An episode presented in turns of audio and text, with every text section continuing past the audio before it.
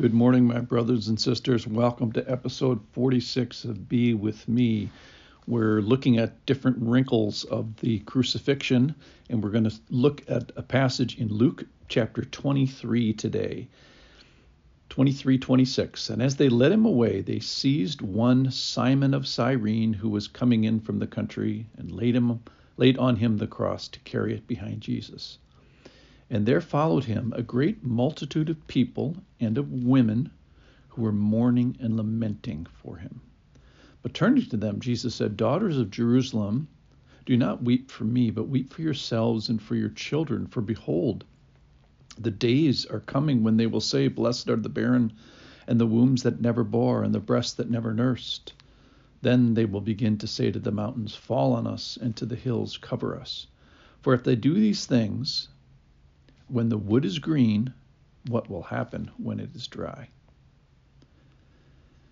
Let me just stop there for a second. So, the women of the Bible here are honored once again. They're mourning and lamenting for what's happening to Jesus. So, great, you know, wonderful thing to their credit. Uh, Jesus quotes a couple passages from the Old Testament saying, Don't weep for me, weep for yourselves and even have the mountains fall on us because things are going to get worse. If things are happening right now when the wood is green and an innocent man is being uh, crucified, what's going to happen when the wrath of uh, either the wrath of God, I think it's actually the wrath of the Romans, happens 40 years from now uh, when things are universally worse. So they're going to uh, personally s- suffer unlike just here, it's just one person uh, suffering. All right, so let me let me keep going here. This is verse 32 of Luke chapter 23.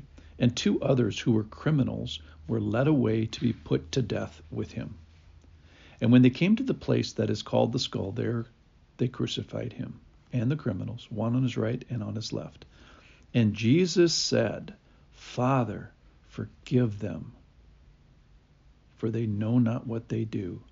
And they cast lots to divide his garments. And then verse 36 says, The soldiers also mocked him.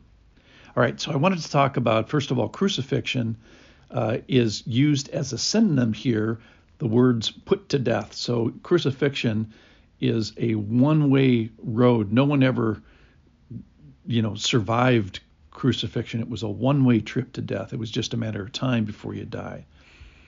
And the, the verse that I really wanted to focus in on here is Jesus' first words. He says seven things from the cross. This is the first one. This is where he asks the Father, so he addresses the Father, Father, and intercedes and says, Forgive them, for they know not what they do. And this fulfills a prophecy from Isaiah 53, verse 12, which says, Yet he bore the sins of many and he makes intercession for the transgressors. So here, that Jesus making intercession for the transgressors, this is actually happen happening.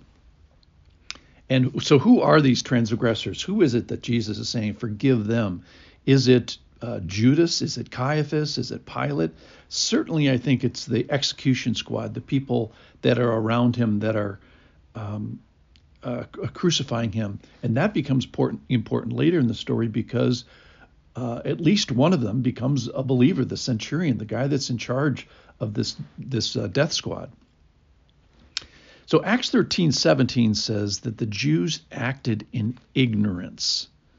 And if they would have understood, this is from 1 Corinthians 2 8, if they had understood it, they would have not crucified the Lord of glory or and these you could say the same thing about the soldiers. If they would understand that this was the son of god they never would have done this.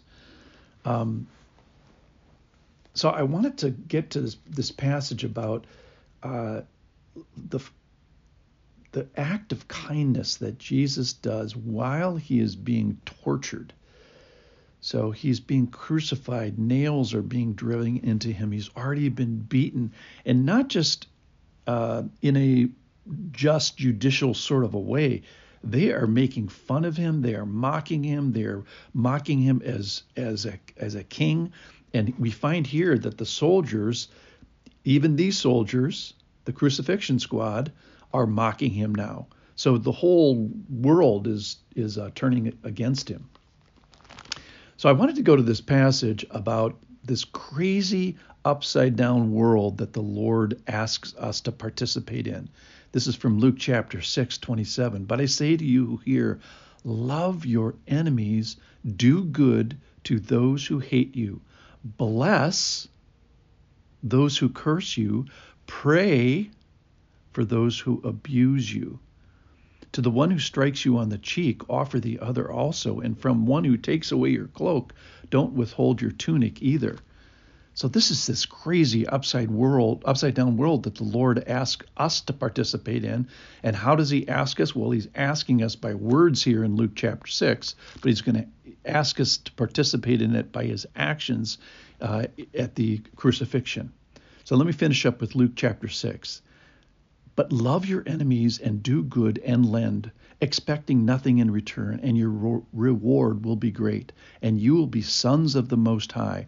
For he, now listen to this, this is what God is describing himself. For he is kind to the ungrateful and the evil. So, this is a characteristic of God. He is kind to the ungrateful and the evil. And then verse 36 be merciful even as your father is merciful. So then he calls out to us is do what I do, be like me. And we see this no in no better place in history than this moment, and probably with this exact prayer. Verse 34, and Jesus said, Father, forgive them. So these people are just abusing him and torturing him. And he says, Father, forgiveness, for, forgive them. It doesn't end there. The centurion becomes a believer, but this is where the rubber meets the road of Christianity, and he's demonstrating this uh, this thing that you and I are supposed to do. So he's giving us an example to father, example to fo- follow. What sin could be worse than this than crucifying the actual Lord? And he's forgiving it. So, ladies and gentlemen, is there someone you need to forgive today? Is there someone you need to suffer well through? So expect transgressions, expect ungratefulness, expect evil in the world, and then decide now how you're going to handle it when you face this. Using Jesus as, as an example, he intercedes for them. Father, forgive them, for they know not what to do.